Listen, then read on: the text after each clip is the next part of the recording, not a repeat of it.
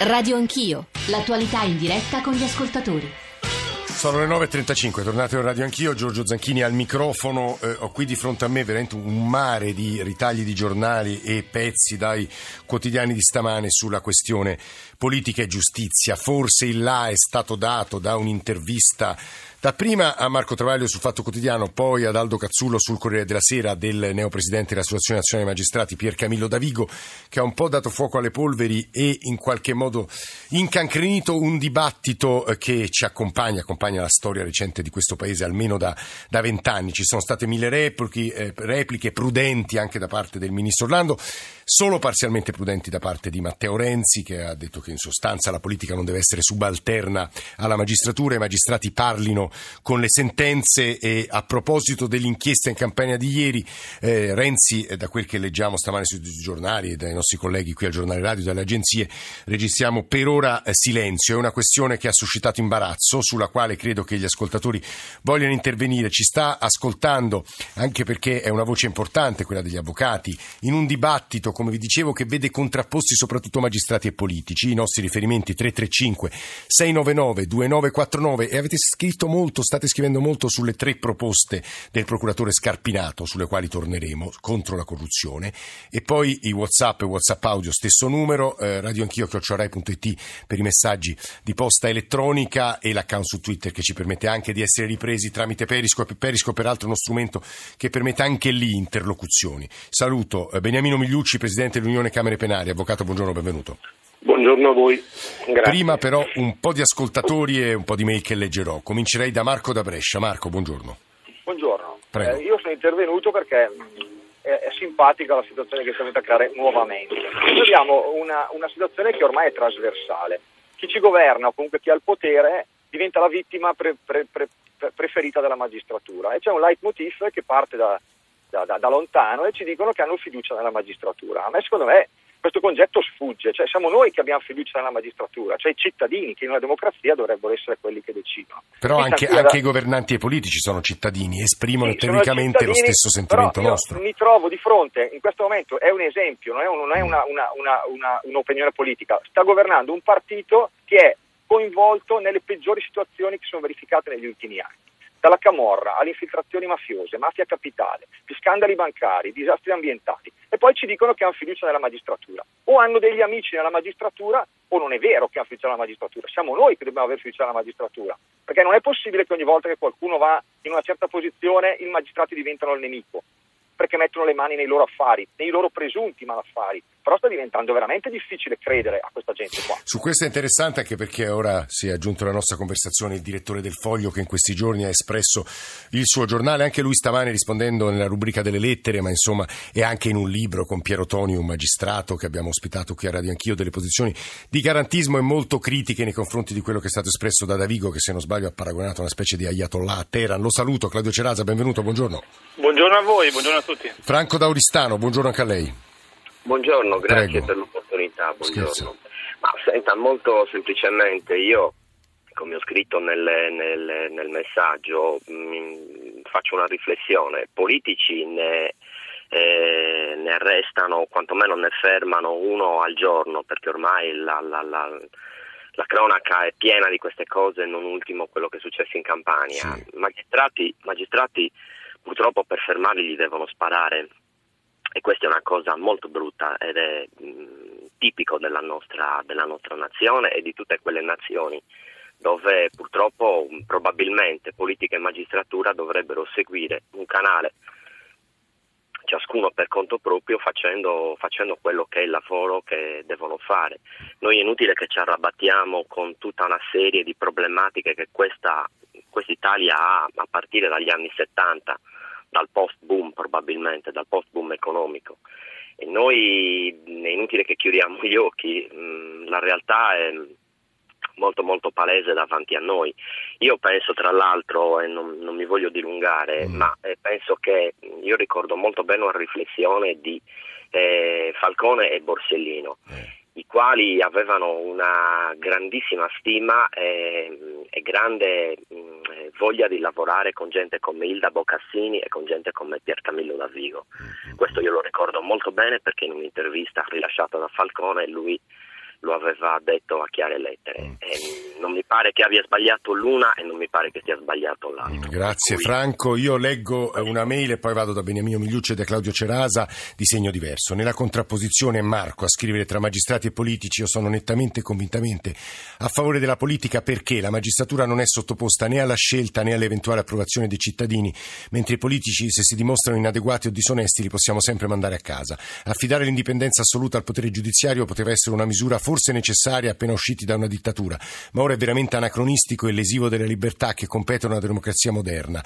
La conseguenza infatti è un leader dei magistrati che dichiara che siamo tutti colpevoli, si tratta solo di trovare le prove. In realtà Davigo qui ha spiegato il contesto in cui, in cui l'ha detto, è come se, visto che sono una parte immacolata e rispettabile del Paese, si lasciasse l'assoluta indipendenza ai militari. Infatti il potere giudiziario che arriva a inquisire un ministro nel pieno delle sue funzioni è paragonabile al potere di mandare i carri armati davanti al Parlamento. È stato inoltre palese il tentativo di parte della magistratura di usare il suo potere per condizionare le scelte politiche libere dei cittadini. Per quel che rimane del problema della giustizia, molto spesso la magistratura accumula arretrati, incarcera innocenti, usa la carcerazione preventiva come tortura per costringere a confessare proprio a causa della sua assoluta indipendenza e dalla obbligatorietà dell'azione penale che si traduce, potendo indagare su tutto e tutti e su tutti, in una discrezionalità stupefacente. Beniamino Migliucci, Presidente Unione Camere Penali e poi Claudio Cerasa, Direttore del Foglio. Migliucci. Ma io credo che eh, il dottor Davigo abbia rappresentato una posizione manichea. Sostanzialmente il bene sta da una parte, il male sta dall'altra e il segnale è un segnale eh, che ha voluto appositamente lanciare in un momento dove si devono decidere alcuni eh, problemi, per esempio quello della prescrizione delle intercettazioni. La magistratura è da troppo tempo abituata a dettare l'agenda della politica a dire quali leggi si fanno, come si fanno e quando si fanno. Adesso è in discussione al Senato proprio questo.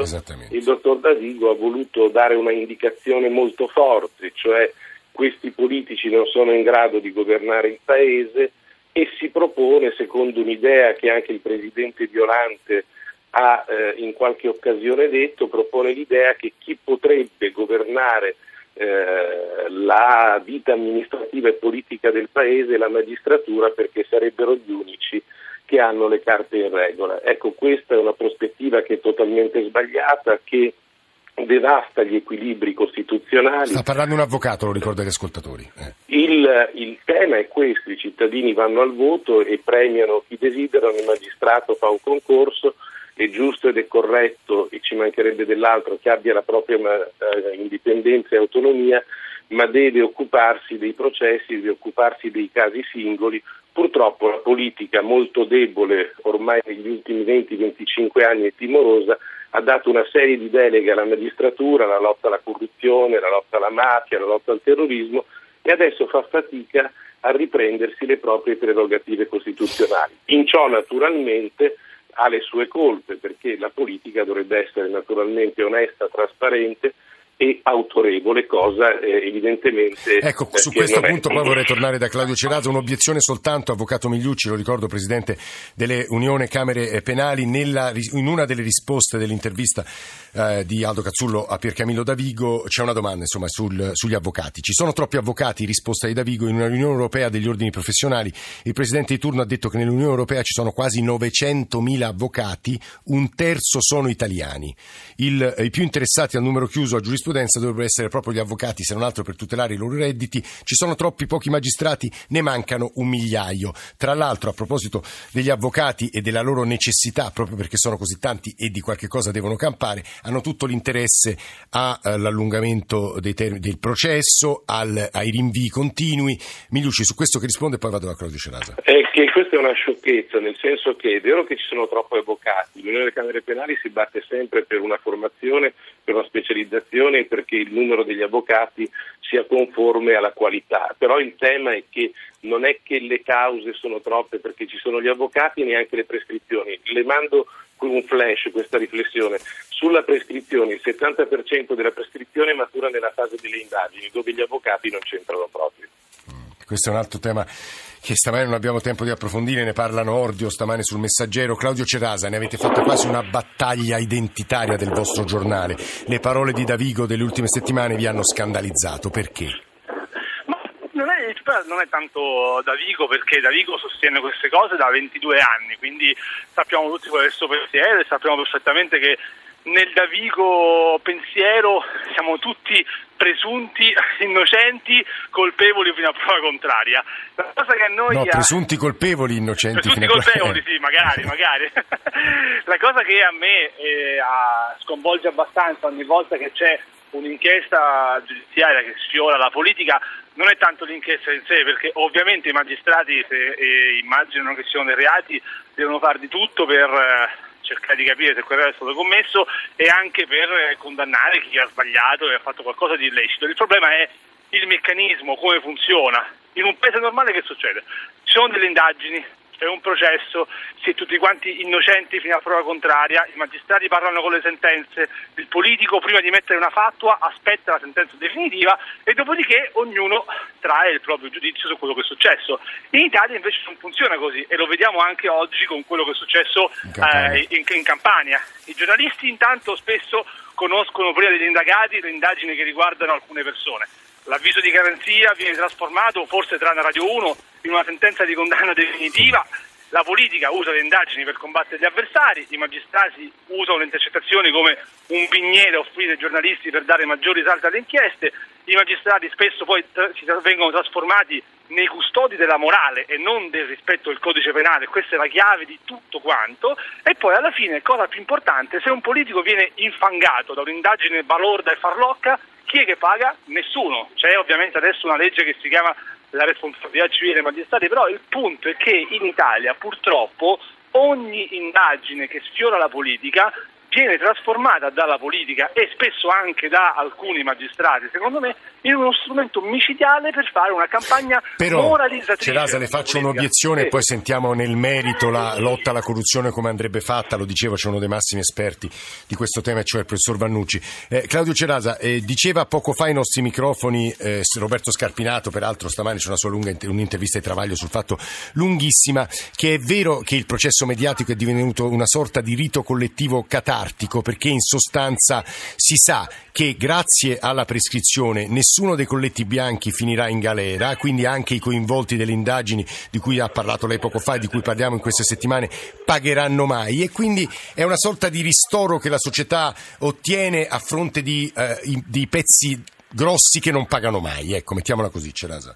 Il dramma è che queste cose ormai vengono dette esplicitamente da magistrati e giornalisti, cioè il punto è proprio questo il processo mediatico è una infamia, è una vergogna, non può essere considerato come una parte ormai naturale di un lungo processo penale, perché il problema del, dei, dei, processi italiani non è tanto che eh, non arrivano alla conclusione per causa, perché c'è la prescrizione, quindi in base a questo principio si può anche trasformare un processo mediatico in qualcosa di legittimo. Il problema è che le indagini devono essere fatte con più rapidità, con più attenzione, con più intelligenza e bisogna portare avanti un, pro- un processo che sia in qualche modo umano e che rispetti i principi della Costituzione. Questo è il problema. A me la cosa che sconvolge è che tutti eh, i grandi fenomeni costituzionalisti e giornalisti che da, da 40 anni ci dicono che la nostra Costituzione è la bella del mondo, dovrebbero ricordarsi che siamo tutti innocenti fino a prova contraria. Purtroppo invece l'affermazione di questo principio che prima, eh, si, eh, che prima lei accennava, cioè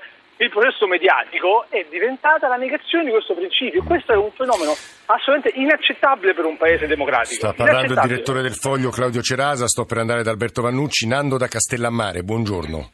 Sì, buongiorno. Prego. Io, io, vorrei portare una piccola testimonianza della, diciamo, della magistratura in politica, perché nel, nel, nella mia città recentemente un sindaco che ora non è in carica era, era, proprio un magistrato, fu votato per questo perché la città si aspettava rigore, si aspettava sì. eh, tutto il resto, comunque ora non è in carica perché poi la sua esperienza è misteriosamente fallì, è indagato per corruzione, per, per, i guasti che ha portato in città, molto molto peggio della politica diciamo comunemente eh, fallimentare. Questo solo vi volevo dire. No, vabbè, questo lo dicevo è, è impossibile, è, è, ingiusto generalizzare, nel senso che anche quando si analizza un po' così frettolosamente come capitano i giornalisti la storia del paese.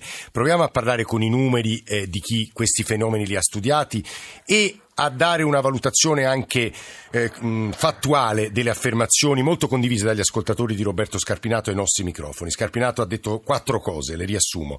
Eh, in Italia c'è la più alta corruzione d'Europa, tre sarebbero gli strumenti efficaci, eh, agenti provocatori, come credo succeda, accada in altri paesi e mi pare anche contro, eh, nei, per quanto riguarda la lotta alla mafia, allungamento degli er-, termini della prescrizione e la stessa disciplina delle intercettazioni che riguarda appunto i reati di mafia. Alberto Vannucci insegna all'Università di eh, Pisa di Scienze Politiche, ha scritto molto sulla corruzione, tra cui l'Atlante, tra i quali, insomma, i suoi libri Atlante della corruzione. Professore, benvenuto. Salve, buongiorno, buongiorno a voi. Ci aiuta su questi quattro punti che ho provato a elencare? Eh, posso provare. Sì. Ehm, prima di tutto eh, una, una, nota di ottimismo, non siamo il paese più corrotto d'Europa, almeno nella percezione degli osservatori internazionali, eh, tra i paesi dell'Unione Europea siamo il penultimo, perché di noi fa soltanto la Bulgaria. Ma è sempre quindi, un fatto però percettivo e non quindi oggettivo. Noi, possiamo, noi non possiamo ovviamente misurare un fenomeno che per sua natura eh, si manifesta eh, in modo occulto, quindi non, eh, non, non, i reati di corruzione non sono come i furti d'auto per i quali le denunce ci danno una, una, certo. una dimensione chiara della, della, diffusione reale del fenomeno.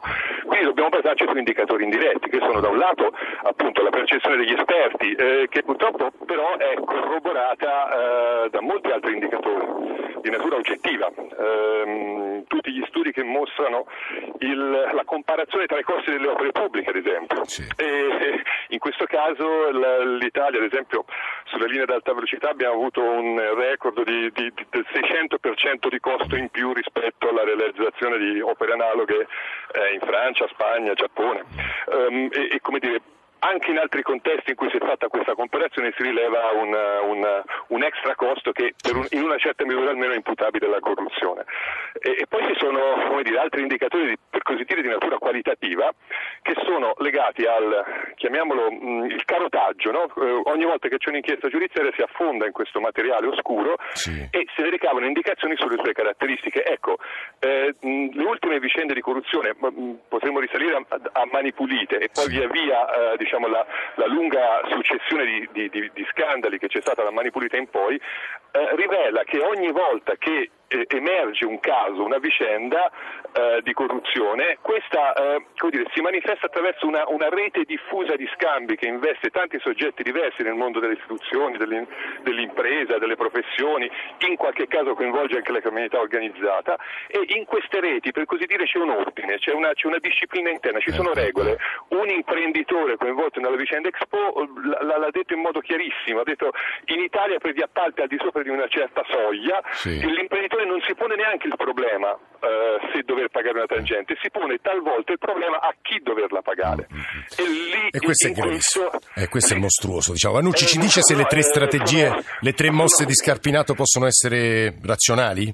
Agente provocatore, allungamento termini di eh, prescrizione? Eh, dunque io direi che sono da sottoscrivere integralmente, nel senso che sono, è quello che non soltanto Scarpinato, ma eh, tutti gli osservatori internazionali, da, da, dal Greco al, al, Consiglio d'Europa, all'ONU, ci raccomandano da molti anni e tuttora inascoltati purtroppo. Mm. Io aggiungerei anche un altro elemento, la, la repressione va benissimo, ma io, eh, quindi mh, mm, come dire, mh, mm, questi strumenti che intervengono nel, rafforzando eh, appunto l'azione della magistratura sono assolutamente condivisibili, sì. però c'è un elemento di prevenzione che è importantissimo e che chiama in causa il ruolo dell'ANAC, dell'Autorità Nazionale Anticorruzione, sì. che tra l'altro si è vista investire di nuovi compiti, di nuove responsabilità sì. con il nuovo codice degli appalti, ma che, eh, sono le parole dello stesso Presidente Cantone, eh, si, si, vede in qualche modo eh, eh centellinare le risorse disponibili. Eh, è di un paio di mesi fa la denuncia di Cantone, pubblica denuncia per modo di dire, insomma, la, sì. la rivendicazione del fatto che all'ANAC si attribuiscono continuamente nuove funzioni, nuovi compiti, ma non le si dà una dotazione di risorse adeguate a poterli realizzare. Quindi anche l'attività di prevenzione che sarebbe essenziale per prosciugare il brodo di coltura attraverso appunto il piano nazionale, i piani per la prevenzione di cui ogni ente si dovrebbe dotare, rischia di diventare anche questa una, un'arma spuntata. Alberto Vannucci, grazie davvero. Paola da Roma sui magistrati, un, leggo un messaggio e chiudiamo con Migliucci e Cerasa. Paola, buongiorno. Eh, buongiorno. Prego. Buongiorno, Sai, eh, io chiam- avevo inviato dei messaggi un po' così spinta dalla rabbia, diciamo, sentire certe eh, difese a oltranza di, diciamo, io sostanzialmente eh, sono per, eh, cioè quello, quello, che ha detto Davigo è, è, perfettamente vero, cioè per quello che posso io vedere, sono completamente d'accordo e non condivido eh, questa classe politica che, che cerca di, eh, di, diciamo di, di, bloccarla in un certo senso, perché anche tutti questi strumenti che, di cui si vuole dotare la magistratura per poter intervenire sono, andrebbero diciamo, potenziati mm, e, mm, mm. e quindi Guardi, sono Paolo, un po' arrabbiata soltanto. anche perché io non so, per esempio ora questo diciamo, è un po' un risvolto particolare, ho sempre non so, dato il voto al PD, ho sempre creduto in questa giustizia, se, eh, pulizia morale, poi mi sento un Presidente del Consiglio che si scaglia contro insomma, Davigo, cioè proprio non lo, questa presunzione, Guardi, Paola, cioè, a, a, questi scandali continui sì. che vengono fuori e che si vogliono quasi coprire, giustificare mm, mm, invece di condannarli, capito? Ecco sì, sì, no, Paola, molto chiara, devo dire a beneficio della conoscenza insomma, la più approfondita possibile, leggete anche se potete le interviste a Cantone, a Bruti Liberati nei giorni successivi a Davigo per avere voci di magistrati un po' diverse. Ecco, Beniamino Migliucci e Claudio Celasa. Beniamino Migliucci è il Presidente dell'Unione Camere Penali. Ma su quest'ultimo tema veramente è Davigo che ha posto dei problemi. Per quanto riguarda la corruzione eh, il tema degli infiltrati è un tema caro al dottor Davigo, ora bisogna intendersi, eh, gli agenti sotto copertura esistono per quanto riguarda alcuni tipi di reati, alcune associazioni criminali che consentono questo tipo anche di infiltrazione. Per la corruzione eh, sarebbe totalmente diversa, non si può certamente sollecitare qualcuno che non ha voglia di commettere un reato a commetterlo e dunque bisognerebbe capire a chi si rivolge, come si fa, come si attua cosa mandiamo? Riguarda cioè è difficile politici, metterlo in pratica ma certo o riguarda la pubblica amministrazione riguarda i magistrati riguarda, riguardano tutti cioè nelle infiltrazioni criminali che spacciano droga o nella mafia si manda nella, nel tessuto la gente sotto copertura che sostanzialmente raccoglie delle indicazioni e partecipa non essendo coinvolto a questa attività per poi farla scoprire. Per quanto riguarda la corruzione cosa gli facciamo? Li facciamo eleggere nei consigli comunali, cioè bisogna, quando si parla bisogna stare attenti perché altrimenti c'è l'idea di un controllo costante su tutto. Beniamino Milucci, mi, la, mi lasci soltanto un minuto per Cerasa che è stato molto criticato dagli ascoltatori, Cerasa glielo dico insomma, a beneficio della chiarezza. Claudio Cerasa, direttore del Foglio. Ma io, um, come dire, mi sembra che eh, ogni volta che si parla di un'inchiesta che, come dicevo prima, sfiora la politica, ci sono alcune cose che vanno un po' eh, messe a tema. Molto rapidamente, e l'Italia ha un altro problema rispetto a quelli che dicevano prima, non soltanto ovviamente una forte corruzione, ma c'è anche un, che quello oggettivamente è un problema da combattere, però siamo con i metodi che sono stati utilizzati negli ultimi 25 anni in cui c'è stata una repressione giudiziaria bestiale, dobbiamo anche riconoscere che quei metodi non hanno funzionato, bisogna anche interrogarsi sulla ragione per cui hanno funzionato. Forse c'è un problema, forse esistono in Italia alcuni poteri discrezionali molto forti che vengono dati alla magistratura che permettono anche di portare avanti delle indagini inutili perché ci sono dei, dei capi di reato che sono vaghi, ectoplasmi. Uno è il concorso esterno. Eh, il concorso altro... Cerasa la fermo soltanto per dire agli ascoltatori sul concorso esterno. Stamane Claudio Cerasa scrive un pezzo sul, sul foglio, quindi se volete approfondire andate lì. Stefano Siani, Gianni Tola, Antonello Piergentili stamane in console e poi la redazione Alessandro Forlani, Nicola Amadori, Valeria Volatile, Alberto Agnello, Alessandro Bonicatti, Valentina Galli. E adesso c'è il GR1 delle 10. Radio 1 Music Club e la radio ne parla con Ilaria Sotis. Business. Damiano Pernacchiotti ci aiuta ogni mattina con Periscope. Grazie a tutti per l'ascolto. Noi ci risentiamo domattina più o meno alle otto e mezzo adesso il giornale radio.